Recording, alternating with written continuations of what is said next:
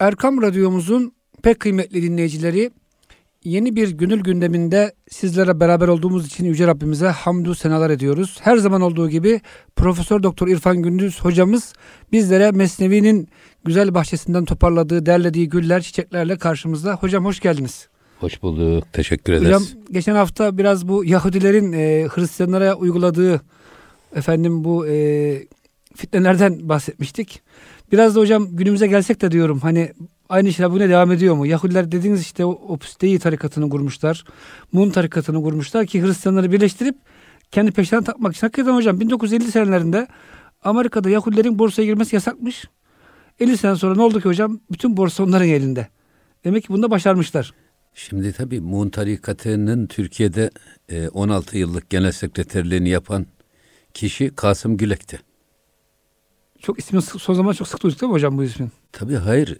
CHP'nin aynı zamanda genel sekreteriydi. İnönü'nün genel sekreteriydi. Ama evet. aynı zamanda 18 yıl Mun tarikatının Türkiye temsilciliğini yaptı. Şimdi e, esas bütün bu mesnevi eğer Kur'an-ı Kerim bir gülse mesnevi gül yağı. Gül yağında gül yok ama yalnız gülün ruhu var. Ya. Mesnevi'de de Kur'an-ı Kerim'in ruhu var. Kur'an-ı Kerim'in açıklaması var. Tefsiri var. Biz burada e, bu fanatik, mutaassıp, ön yargılı Yahudi padişahından kastedeceğimiz nedir? Aynı şekilde e, kendi tarikatının, kendi cemaatinin, kendi cemiyetinin çıkarından başka hiçbir şey düşünmeyen, hmm. e, sadece kendi çıkarları uğruna efendim çalışarak başkalarını yok etmeye çalışan bir anlayış.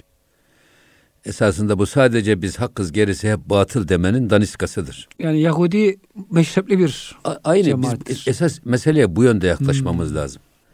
Dedik ya bu padişah, bu fanatik padişah, bu gaddar padişah, zalim padişah esas şeytan. Bizi asla elinden bırakmak istemez. Çünkü Allah'a söz vermiş. Yemi and olsun ki diyor senin kullarını senin yolundan saptıracağım.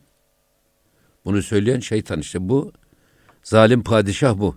Evet. Vezir, müzevvir vezir kim o zaman? Müzevvir vezir de içimizde onun aleti olan, onun askeri olan, onun halifesi olan nefsimiz. İşbirlikçisi yani. İşbirlikçisi. İnnen nefse le emmâretun bissu.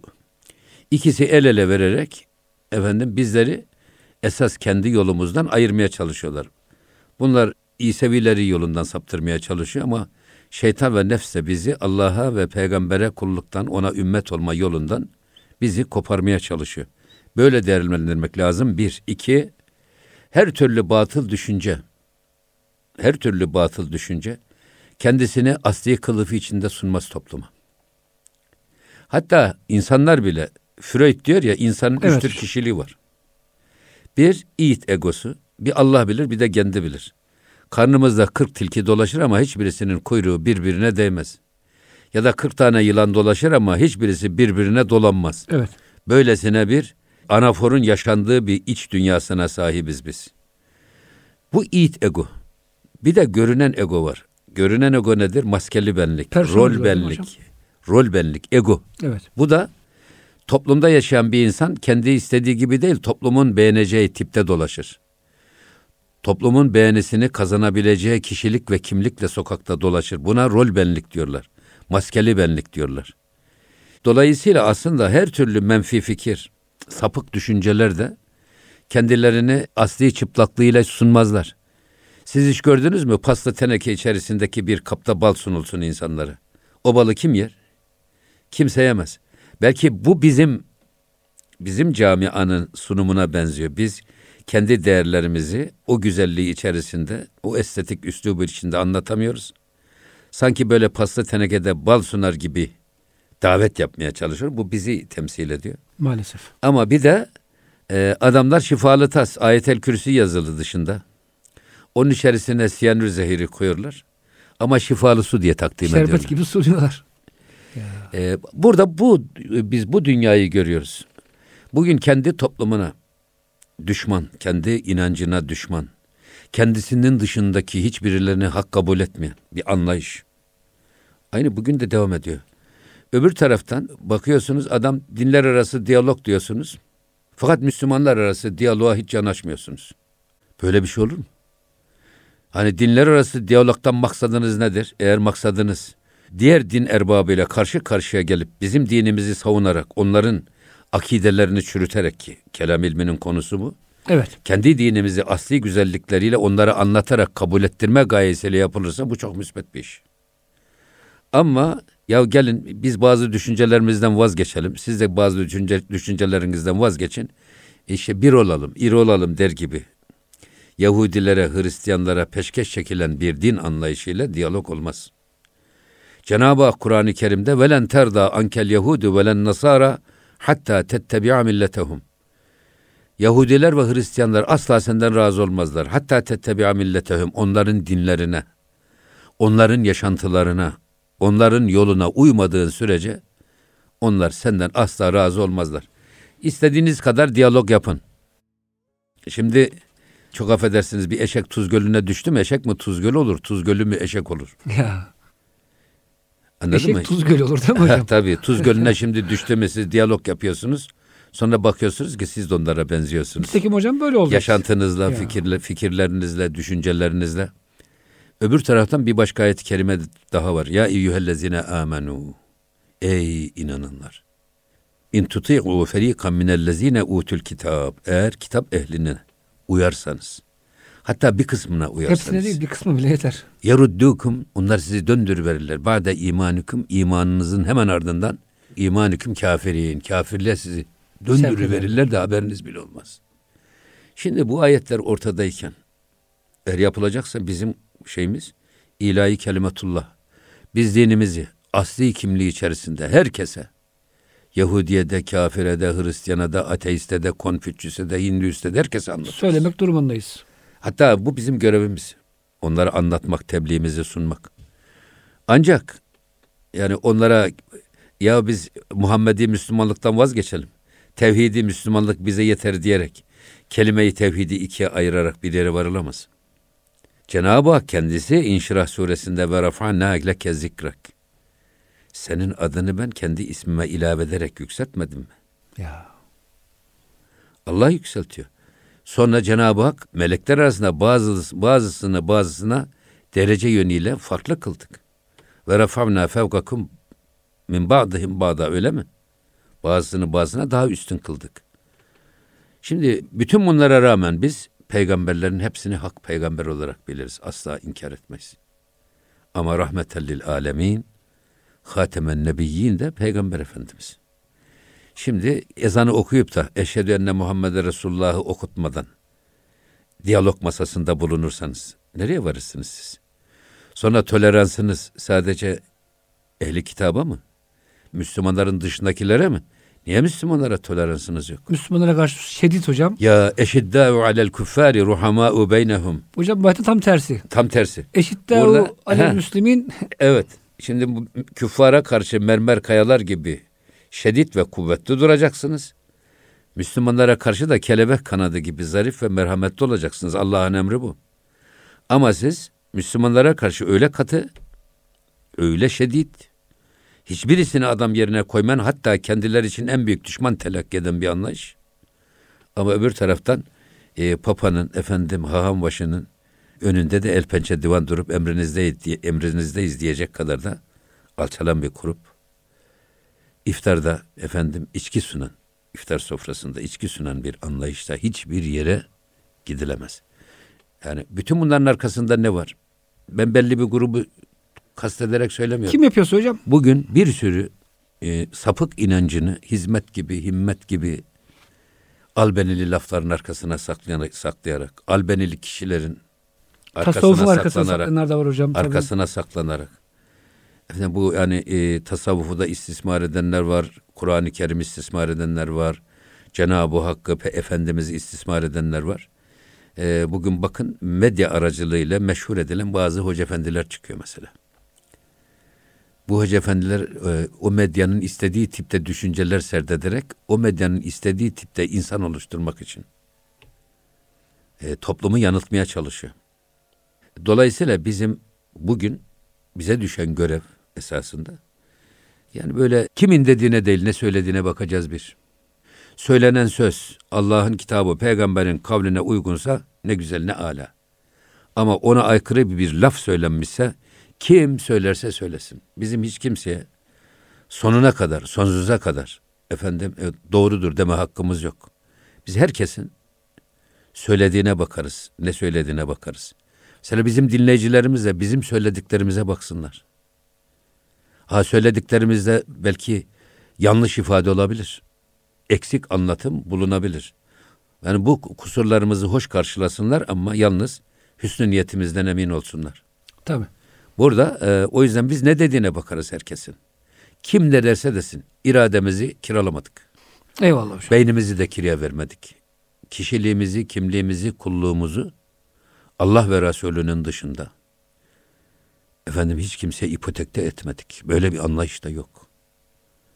Efendim o ne derse o diye bir anlayışla başladığınız takdirde o zaman hiçbir yere varamazsınız. Ha o ne diyorsa o derken oradaki hu kastederseniz Allah, Allah ne diyorsa ise o. eyvallah. Allah'ın Resulü ne diyorsa o tamam o zaman altına imzamızı atarız ama böyle bir faniye. Peygamber Efendimiz'e eyvallah ama Ha, o, de, o ne hiçbir diyorsa faniye- o diyerek başkalar için böyle sözler söylenirse biz ona girmeyiz. Sonra bir başka daha şey var burada.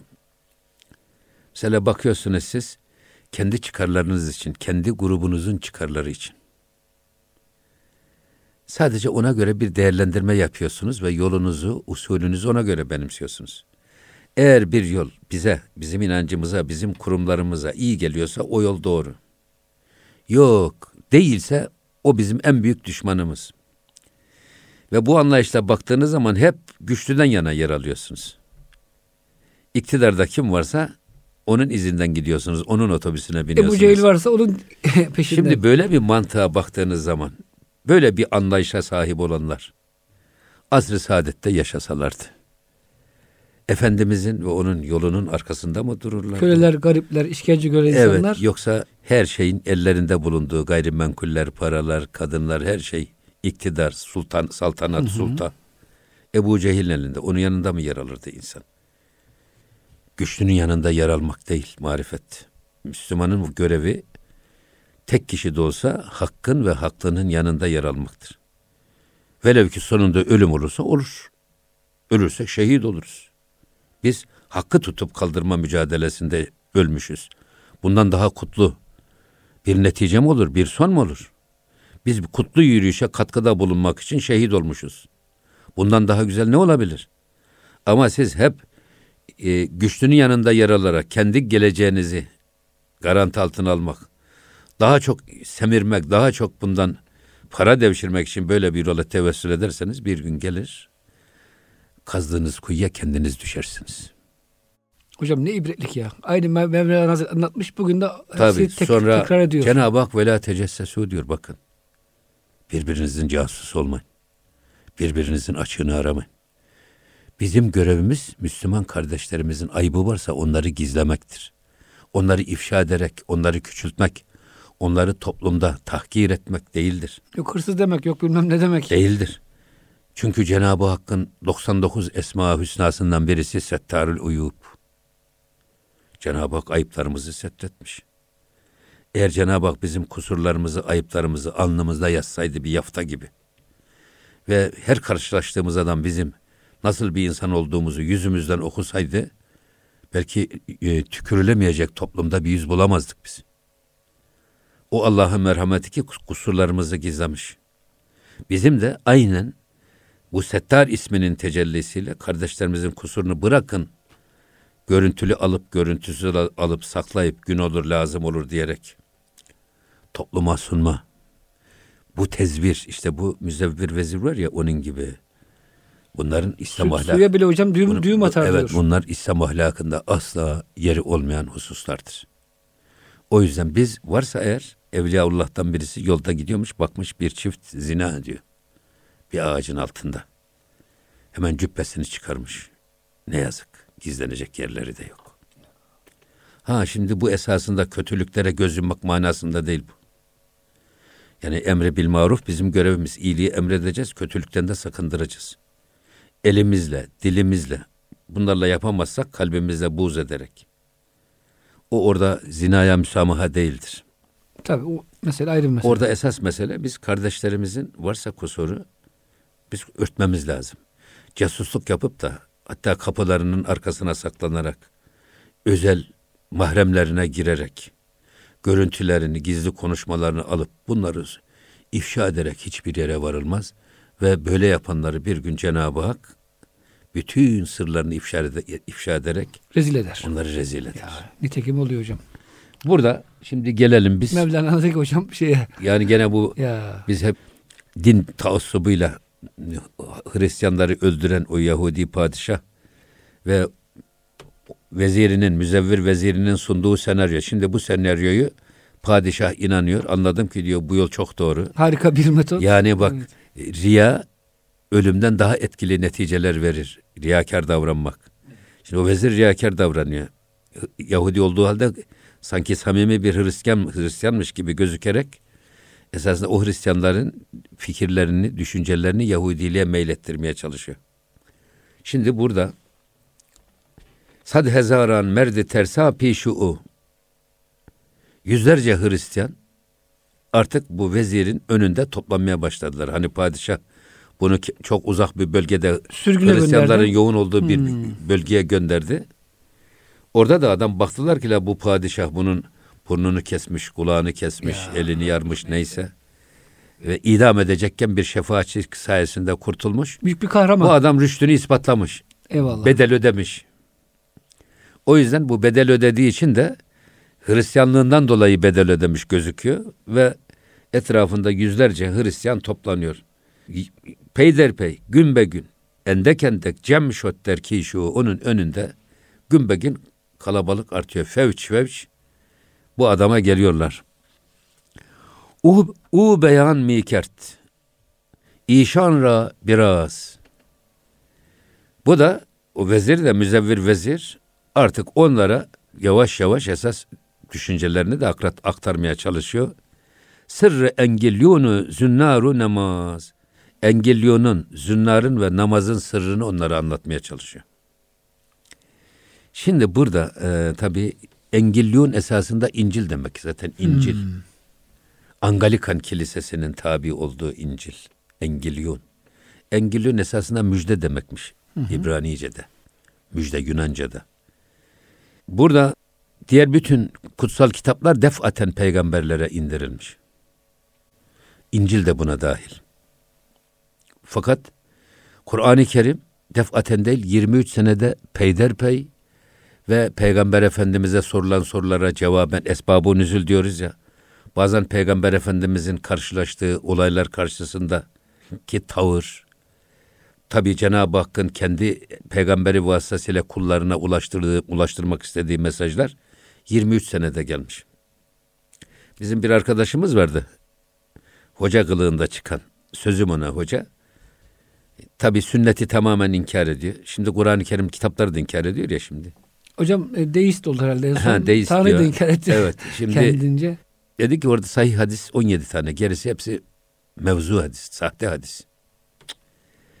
Ben de dedim ki ya kardeşim 17 hadisi nereden çıkarttın? Peygamber Efendimiz 23 sene peygamberlik yapmış. İnsanların Sağır değil, yaşadı. dilsiz değil.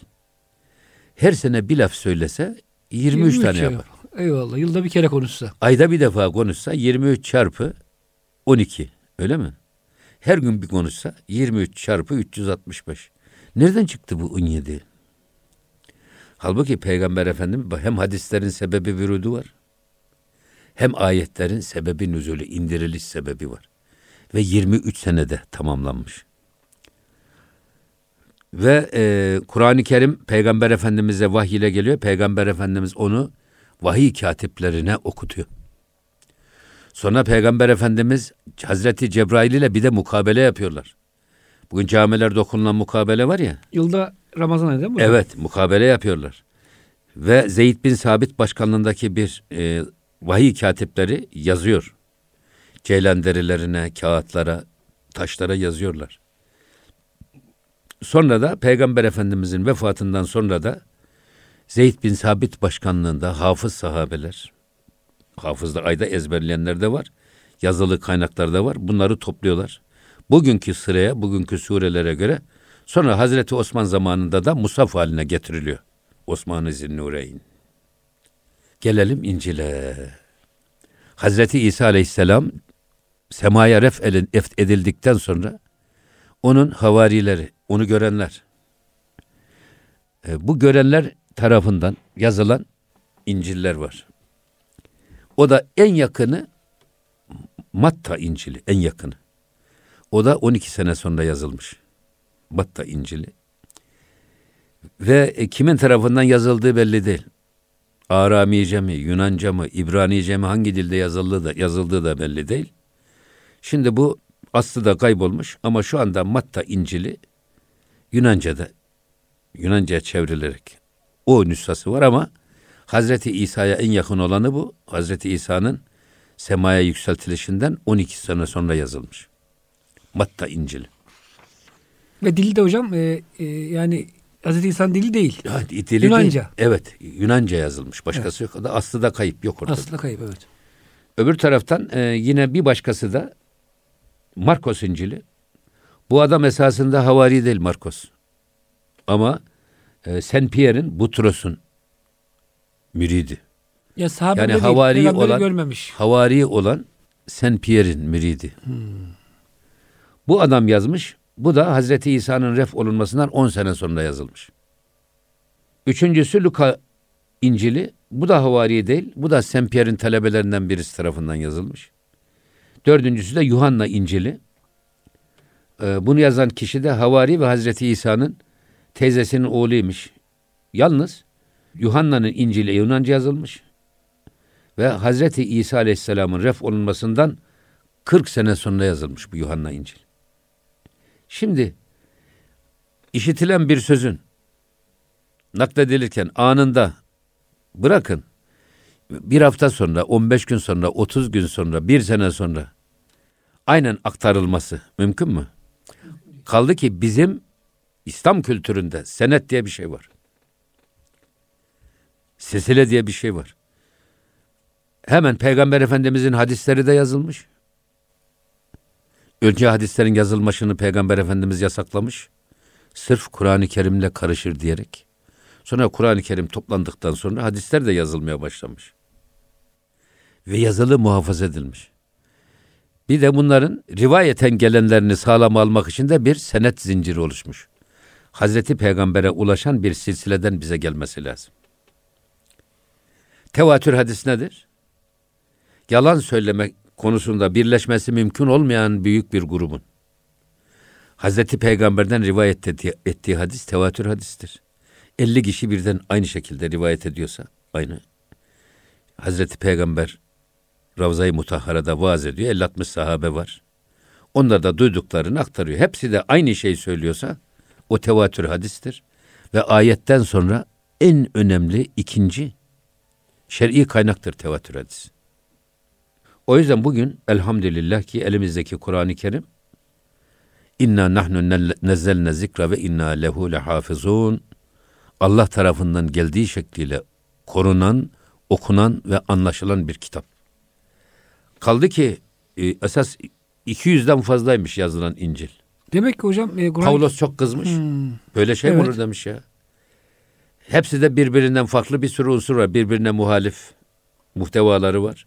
Bu dörde indirmiş Ya Pavlos. hocam o muhalif olmasın da bu vezirin de etkisi var. Sonra hikaye devam edecek. Her birine ayrı bir İncil üretiyor hocam. Evet. Değişik kabilelere. Evet. Belki hocam oraya gelmeden kısa bir e, isterseniz ara verelim. Evet. Çünkü hocam orası çok ilginç. Yani bu Yahudilerin, e, gerçi hocam bazen yanlış anlaşılıyor toplumumuzda. Yahudi işte buna işte teori, teorisi diyorlar sık sık. Efendim e, tuzaklar şunlar. Ama hocam ya var yani bunu Mevlana da söylemiş. İşte tabi burada zaten diyor ya namazın, efendim zünnarın, bak İncil'in, zünnarın ve namazın sırrını anlatmaya başlıyor çevresindekilere. Herkes de diyor ki bu adam bedelini ödemiş bir adam. Yani Yahudi padişaha karşı bile direnmiş, kendi dinini korumuş ve oradan Hazreti İsa'nın e, imdadıyla kurtulmuş bir adam. Dolayısıyla bunun sükutunda hikmet, sözünde keramet verdir diyerek etrafına toplanan bir yığın. O be zahir vaiz ahkam bud. O onlara zahirde hükümleri anlatan bir vaiz idi. Yani kendisi. La e, lik derbatın safiru dambut. Ha, halbuki batında ise adam bir kuşbazdı diyor. Bir tuzaktı diyor adam. Kuşbaz dediğine kuş avcıları var ya. Kuşbaz. Evet. Kuş oynatanlar. Evet. Ateşbaz mesela ateşte oynayanlar, cambaz, canlarıyla oynayanlar falan var ya. Bağız oynamak demek. Kuşbaz, kuş avcıları esas. Kuş avcıları nasıl yaparmış? Yayanlarında bir kafeste keklik götürürler. Kekliği bir açığa korlar. Kendileri etrafına da tuzak kurarlar. Kendileri de bir yere saklanırlar. Keklik orada ötmeye başladı mı çevredeki bütün keklikler orada toplanır kapana düşerler. Kek gibi avlanır hepsi. Avlanırlar. Veya adamlar keklikleri yoksa kendileri keklik gibi öter. Ses çıkarıyorlar. Keklik de onları keklik zanneder. Etrafına yaklaşır ve orada tuzağa düşerlermiş. Aynen bunun gibi bu adam evet zahirde onlara İncil'in ahkamını anlatan bir vaiz gibi gözüküyor ise de gerçekte esasında aynen o Hristiyanları etrafında toplanan insanları avlamaya çalışan bir avcının tuzağa düşürdüğü kuşlar gibi onları kendi sapık fikirlerini aşılamaya çalışan bir adam konumundaydı. Dolayısıyla biz her duyduğumuza, her gördüğümüze inanmamak durumundayız.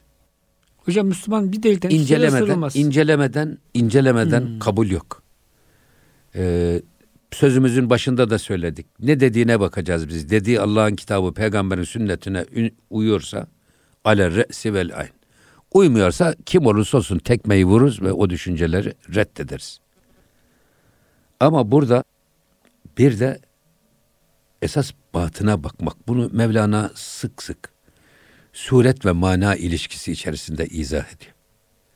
Yani surete bakarak değerlendirme yapmayın. Esas sirete bakın. Ya da işin görünüşüne, şekline göre değil, arka planına, ruhuna bakarak değerlendirin. Bizim de her söylenene kanmamamız lazım. Her sakallıya dede Eyvallah hocam. demememiz lazım. Her güzel söyleyen adama aman ne kadar da güzel söylüyor bu adamın hemen peşine takılıp ete tutunup gidelim dememek lazım. Zaten hocam Mevlana başka bir yerde buyuruyor ki münafığın sözü diyor hocam içi e, böyle samsak dışı helva kaplanmış bir gıda gibidir. Yersiniz ağzınızı vurar diyor. Hayır diyor ki bak bu diyor şey padişah bile ne diyor bu adamla ilgili. Ya senin bombana anlattığın senaryodaki hileler var ya diyor. Anladım ki senin sözün ve sen e, ekmeğin içindeki iğne gibisin. O bile korkuyor hocam yani ya, vezirinin ya, tuzağından. Ya, padişah gibi. bile korkuyor. Evet. Şimdi Behri'in bazı sahabe ez Resul mültemis budent mekri nefsi gul. O yüzden diyor bak nefsin hileleri hem çok gizli hem çok süslü hem çok albenili hem de bizim zayıf taraflarımızdan vuran şey. İnsanın en büyük zaafı nedir? Şeh, şehvet zaafı, şöhret zaafı, servet zaafı, koltuk zaafı. Bu zaaflar çok tehlikeli zaaflar. Onları göstererek bizi hani e, kedi koskoca bir kaşar teker kaşar peynirini koyuyor teker kaşarı. Kendisi de burada şeyin başında bekliyor. Deliğin başında. Farenin. Evet. Fareye diyor ki bak eğer buradan çıkarsan şu kaşar senin olacak. Şimdi fare düşünüyor. Mesafe kısa, ödül büyük. Bu işin içerisinde bir hile var. Yani böyle düşünüyor. Fare çıkmıyor. Kafasını çıkarmıyor yuvasından.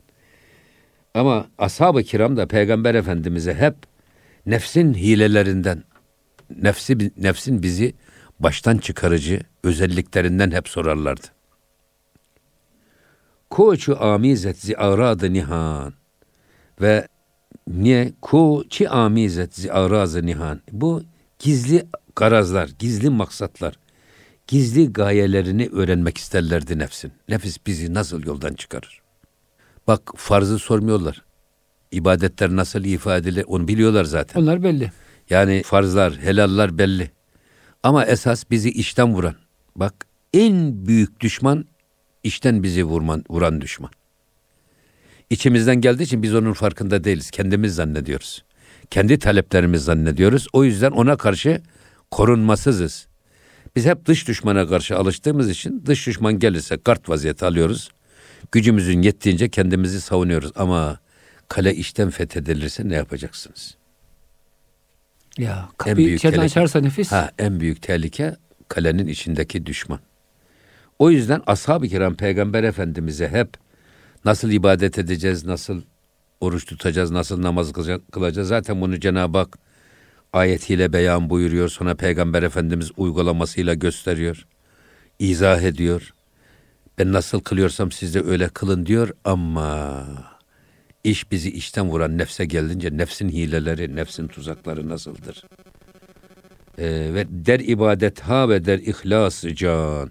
Yani biz halis muhlis bir niyette ibadet ederken, can kulağıyla sizleri dinlerken, kendimizi vererek ibadet ederken, bize nefsin hileleri ve hudaları nedir? Esas bize onu anlat. Şimdi şeytan abide alime ilim tarafından, arife marifet tarafından yaklaşır. Abide de ibadet tarafından yaklaşırmış. Ya bak elhamdülillah sen bak kaç yaşından beri beş vakit namazını kılıyorsun. Hatta bu yetmedi. Kırkından sonra bunu dokuz vakte çıkardın. Teheccüd namazını da kılıyorsun. Artık olgunlaştın. Yani Allah'ın senin ibadetine ihtiyacı yok. Sen zaten kemale erdin. Artık bu ibadete ayıracağın vakti şu vakitlere ayır diyerek hizmete ayır, ucupla, ayır. ucup, ucup, ucup insanın yaptığı işlerle kendisini büyük görmesi. İlmiyle kendisini büyük görmesi. Şimdi öyle hocalar var ya profesör oldu mu kendisini diyor ki ben İmam-ı Azam'dan da büyüğüm, İmam Şafii'den de büyüğüm. Onlar kim ya? Onlar benim elime su dökemez diyor. Maalesef hocam. Şimdi bu tip hocalar çıkıyor ya. Maalesef. Ucupla yoldan çıkıyorlar. Ucup. Yaptıklarıyla, seviyeleriyle kendilerini bir şey zannedenler. Anlatırlar İbnül Kemal, Şeyhülislam İbnül Kemal çok gururlu ve kibirliymiş. Yanına hiç kimse yaklaşamaz. Biraz da herhalde asık suratlı. Sonra hırpani kılıklı bir derviş gelmiş. Sultanım efendim demiş. Zat halinize bir ma maruzatım var. Müsait yani e, izin verir misiniz? Buyur demiş. Böyle koskoca bir kara tahta var. Demiş ki ben 50 senedir Cenab-ı Hakk'ın ilmi ezelisiyle mahlukatın buna melekler dahil, cinler dahil, periler dahil, insanlar dahil, hayvanlar dahil gelmiş gelecek, peygamberler de dahil. Bunların ilmiyle Cenab-ı Hakk'ın ilmi ezelisi arasında bir bağ kurmaya çalıştım, bir türlü muvaffak olamadım. Sizce bunu nasıl çözeriz deyince İbn Kemal tutmuş. La teşbih ve la temsil demiş. Şu kara tahta eğer Cenab-ı Hakk'ın ilmi ezelisi ise tebeşiri almış bir nokta koymuş. İşte şu noktada demiş bütün o mahluk, mahlukatın ilmidir. Peki o zaman üstad demiş bu noktanın içerisinde İbnül Kemal'ın ilmi ne kadardır demiş. Anlamış ki İbn Kemal e, bu derviş kendisini ikaza gelmiş. Eyvallah. Ya demiş bu noktanın hepsi senin olsa ne olacak? Şu kara tahtanın yanında. Ufacık bir nokta. Ufacık bir nokta. Ne olacak? Bırak demiş böyle burnu buluttan su içer gibi gururlu kibirli dolaşma. Biraz mütevazi ol da senin vereceğin cevaplara ihtiyacı olan insanlar gelip rahat sana dertlerini anlatabilsinler. Bazen de çok cahil hocalar çok gururlu davranırlar. Hiç kimseyi yaklaştırmalar kendilerine. Neden? Çünkü muhataplarınıza soru sorma imkanı verdiniz mi sizin cehaletiniz ortaya çıkar. Derinliğiniz yoksa, efendim yeterli bilginiz yoksa, o zaman anlar ki cemaat ha ya bu adam bakmayın böyle gururlu kibirli dolaştığını aslında kof bir adammış. Halbuki bir adam her şeyi bilmek zorunda değil adam. Bugün bilmiyorsak gider bil, bir bilenden sorar öğreniriz geliriz gene anlatırız. Eyvallah. Ama böyle bir şey de yok yani. Böyle bir anlayış da yok. O yüzden ashab-ı kiram inceden inceye hep Peygamber Efendimiz'den nefsin içimizdeki hileleri ve tuzaklarını öğrenmeye çalışıyorlar ki o tuzağa düşmeyelim. Aynı kuş avcıları gibi nefsin de ıslığı var. Benim rahmetli dedem derdi ki nefs şeyin e, nefsin urganı var, dirgeni var, yorganı var. Urganıyla ayağımızı bağlar, bizi camiye, cemaate asla göndermez. Çeker kendine doğru. Yorganı var sabah namazında ezan okunur. Yorganı Üzerimizi tepene örter. örter. Ya daha kalkarsın sabah daha vakit var diyerek bir de bakarsın uyumuşun sabah namazı geçmiş. Bir de dirgeni var derdi. İnsanları böyle gururlu kibirli dolaşır. Namaz kılıp da rüka gideceklerin boynunun arasına kor ve onların Allah'ın huzurunda eğilmemelerini sağlar. İşte bu tuzakları hep öğrenmeye çalışıyor ashab-ı kiram. Tabi böyle çok şey var. Hatta diyor ki bakın. Fazla taat ra ne diye ezo aybı zahir ra becöstendi ki ku. Böyle güzel ya. İbadet ve taatın fazilet ve sevabını sormuyorlar peygamberden. Ashab-ı kiram. Allah'ın Resulünden. Zahiri ayıplara da, dair malumat ver diyorlardı. Zahiri kusurlara ait malumat ver. Evet şeytan içimizde ama içimizdeki bu şeytanın dışarıya tezahürü var. Yediğimiz haram lokmanın meyvesi nedir? Davranışlarımızdır. Diyor ki Mevlana, lokmalar tohum gibidir. Onun bir meyvesi var. Tohumun nasıl bir meyvesi varsa, yediğimiz lokmaların da bir meyvesi var. Eğer bir yediğimiz bir lokma, eğer bizi ibadete, taata ve güzelliklere sevk ediyorsa, bilin ki o lokmalar helaldir. Onu hayatınızda çoğaltınız. Yok. Eğer yediğiniz lokmalar sizi ibadetten ve taattan alıkoyuyor ve Allah'ın yasaklarına doğru sizi teşvik etmeye ve yönlendirmeye çalışıyorsa bilin ki o lokmalar haramdır, onlardan uzak durun. Ve Mevlana diyor ki haram lokma insan vücudunu kilitler. Ben bunu ne diye anlıyorum? Bir araba var, dizel bir araba var, benzinli bir adam araba var, süper benzinle çalışıyor. Siz dizel arabaya benzin koysanız araba çalışmıyor. Veya hocam bal koysanız daha güzel He, diye. reçeli dökseniz ya o şekerin suyu çok tatlı dedi de şeker suyu koysanız çalışmıyor. İnsan bedeninde Allah helal rızka göze dizayn etmiş. Haram rızık vücudumuzu kilitliyor. Gözümüz hakkı görmez oluyor. Kulağımız hakkı duymaz oluyor. Dilimiz hakkı söylemez oluyor. Ayağımız hakka yürümez oluyor. Elimiz hakkı tutmaz oluyor. Ya neyi tutuyor peki? Hep Allah'ın yasakladığı şeylere doğru meyil başlıyor. O yüzden yani artık haram gözümüzü perdeliyor. Nasıl bu padişahın gözünü e, Hristiyan düşmanlığı gözünü perdelemiş adam önüne geleni doğramaya çalışıyorsa haram da gözümüzün önüne gerildi mi biz helalleri göremez oluyoruz. Onun gibi haset, kıskançlık, nefret, kin bunlar gözümüzün önüne eğer kapatırsa artık biz insan olmaktan çıkarız. Aynen bu şey gibi oluruz. Zalim oluruz, gaddar oluruz. Yahudi nefsin eline hocam Ya, kul evet. olmuş oluruz. Evet ya. Buyurun hocam. Onun için. Sonra ashab-ı kiramda Peygamber Efendimizin bu izahatlarından e, mu be mu zerre bu zerre mekri nefs mi şinasiden çün gülez kerefs.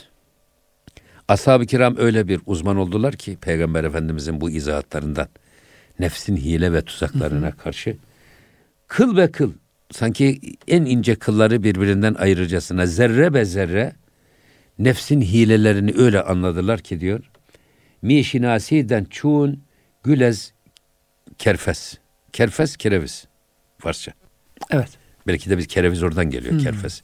Hani maydanoz, maydanoz mide nuvazdan geliyor ya Farsçadan. Kerfesten kereviz gelmiş. Gül ile kereviz nasıl birbirinden ayırıyorlarsa böyle e, kılları zerre zerre en ince teferruatına kadar, detayına kadar şeytanın mekir ve hilelerini ayırt edebilecek bir konuma geldiler. Böyle bir keskin ferasete sahip oldular diyor ashab-ı kiram. Demek hocam bu tasavvuftaki şeyler oradan gelmiş. Ashab-ı kiram bu bilgileri Evet. sufiler derleyip toparlamış diyebiliriz belki hocam. Tabii, tabii. Şimdi muşikafanı sahabe hem deran vazı işan hire geçten di becan. Ashabın esas muşikafan sahabe, sahabe, sahabenin özellikle meraklıları, araştırıcıları, öğrenmek isteyenlerin. Mesela Peygamber Efendimiz aleyhissalatü vesselam herkese değil ama bunu satmayacak olanlar, kendi çıkarına kullanmayacağından emin oldukları sahabelere nifak konusunda onları yetiştirmiş. Özel sırlar vermiş. Münafıkları biliyorlar. Mesela Ebu Hureyre bunlardan birisi radıyallahu anh. Selman-ı Farisi. Hanzala bin Rebi bunlardan birisi. Hanzala bin Rebi radıyallahu an. Bu eee, Hanzala da çok enteresan bir sahabe. Genç, yakışıklı, zengin. Peygamber Efendimiz evlenmiş daha yeni evlenmiş. Peygamber Efendimizin hayya alel cihat, haydin cihada çağrısını duyunca hemen kılıcını kuşanmış, atını atlamış Peygamber Efendimizin emir ve komutasına katılmış. Sonra cephede de şehit olmuş. Fakat Peygamber Efendimiz ashab-ı kirama soruyor. Bana ne oluyor ki Hanzala'yı gökte meleklerin yıkadığını görüyor. Özel bir durum. Özel bir durum. Hmm. Şehit yıkanmaz. yıkanmaz. Şehit yıkanmaz. O delil olarak o kanlı elbisesiyle bir tek silahı alınıyor. Gerisi olduğu gibi şahit olsun ona diye öyle defnediliyor. Bu sefer ashab-ı kiram ya bu işte bir hikmet var diyerek şüheda arasından Hanzala'nın naaşını buluyorlar cesedini. Bakıyorlar ki yeni yıkanmış. Damla damla alnından o sıcakta bile daha su zerreleri sızıyor. Yoksa kurut veriyor güneş. Tabii. Sonra geliyorlar. Geldikleri zaman Hanzala'nın evine gidiyorlar. Hanımına soruyorlar. Böyle böyle oldu. Nedir? Hanımı diyor ki Hanzala'nın dünyada en büyük korkusu e, münafık olmak endişesinden çok korkardı. Nifaktan çok sakınırdı. Ayak sürüyerek gitmek, cihat çağrısına ayak sürüyerek gitmek nifak alametidir. Hadisi şerifine muhatap olmaktan korktuğu için Peygamber Efendimizin hayye alel cihat emrini duyunca gusül abdesti alması gerekiyordu. Almadı. Onu almak için bile oyalanmayı cihatta cihat çağrısına geç icabet telakki etti. Bu da nifak alameti olduğundan korktuğu için atını atladı cepheye gitti ve o hal üzere de şehit oldu. Umulur ki diyor melekler Hanzala'ya gökte gusül abdesti aldırmışlardır. Bu Hanzala. Peygamber Efendimizin huzuruna gidiyor. Çok da severmiş. Şeklen bana benziyorsun diye. Hanzala radıyallahu anh. Efendimiz. Neşe pürzinde efendim gaş olmuş, kendinden geçmiş. Oradan çıkınca bu haleti ruhiye kayboluyor tabii. Peygamber Efendimizin huzurunda yakaladığı o manevi iklim kaybolunca hüngür hüngür ağlayarak evine dönmeye çalışıyor. Yolda Hazreti Ebu Bekir radıyallahu anh'la karşılaşıyorlar. Hayrola Hanzala ne diye ağlıyorsun böyle sorma diyor. Ya halife ya Ebu Bekir Sıddık. Ben münafık oldum. Hayrola neden böyle bir hükme kapıldın? Hazreti Peygamber'in huzurundayken halimi biliyorum. Orada et, aldığım manevi hazzı, o huzuru, o duyguyu, onun huzurundan çıktıktan sonra kaybediyorum. Yine kafamı, beynimi, gönlümü bir sürü dünyevi işler işgal ediyor. O yüzden ben de münafık oldum diye ağlıyorum. Deyince Hazreti Ömer kolundan tutuyor götürüyor Peygamber Efendimizin huzuruna. Ya Resulullah Hanzala böyle böyle söylüyor. Ne buyurursunuz bu konuda? Bak gene nefsin tuzaklarını soruyorlar. Diyor ki Efendimiz eğer diyor siz bu iman alametidir diyor. Eğer siz benim huzurumdayken elde ettiğiniz o haleti ruhiyeyi, yakaladığınız o havayı, o manevi huzuru benim gıyabımda da devam ettirseydiniz Medine sokaklarında melekler sizinle musafaha ederdi, tokalaşırdı diyor. Melekler yenen görürdünüz. Ya. Ya. Elbette böyle olacak diyor. Bu iman alametidir. Bazen öyle, evet. bazen böyle diyor. Evet. Bir iman alametidir. Şimdi Hocam Ee, bence burada isterseniz bırakalım. zaten Konu burada bittiyse- bitiriyoruz. Evet. Burada şimdi e, yeni bir başlığa başlıyoruz. O da Hristiyanların vezire tabi olmaları diye. Bunu önümüzdeki Ama haftalarda burada e, işleriz. vazı işan hayra geçten di becan. Ashab-ı kiram peygamber efendimizi öyle canla başla dinlerdi ki gaş olurlardı, hayran Ya. kalırlardı. Şimdi dinleme çok önemli. Bak Mevlana Bişnev diye başladı. Dinle. Sohbeti iyi dinlemek lazım. İlme başlarken insana öğretilecek ilk edep dinleme eğitimidir. Kulağımızı nasıl kullanırız? İnsan kulağından sulanır. İlim dinlenerek öğrenilir. Ve sema aynı zamanda bir kaynaktır. Duyduğumuz şeyleri almak. Semai diyoruz ya biz. Semai. Kulak çok önemli. Bir adam eğer kulağı duymazsa, kulağını iyi kullanmazsa dilsiz olur. Söyleyecek lafı da olmaz. Öğrenmiyor ki adam. Cahil bir adam kalır. O yüzden ashab-ı kiram can kulağıyla ashab peygamber efendimizi dinlerler. Adeta her söylediğini yutmaya, iliklerine kadar işletmeye çalışırlardı. Diyelim. Eyvallah hocam. Biz de sohbetimizi Eyvallah. burada Hocam, noktalayalım. Çok teşekkür ediyoruz. Ağzınıza, gönlünüzden sağlık. Muhterem dinleyicilerimiz, e, gönül gündeminin sonuna geldik. İnşallah önümüzdeki hafta yine aynı konuya devam edeceğiz. E, lütfen bizi takip etmeye devam edin. Hoşçakalın efendim.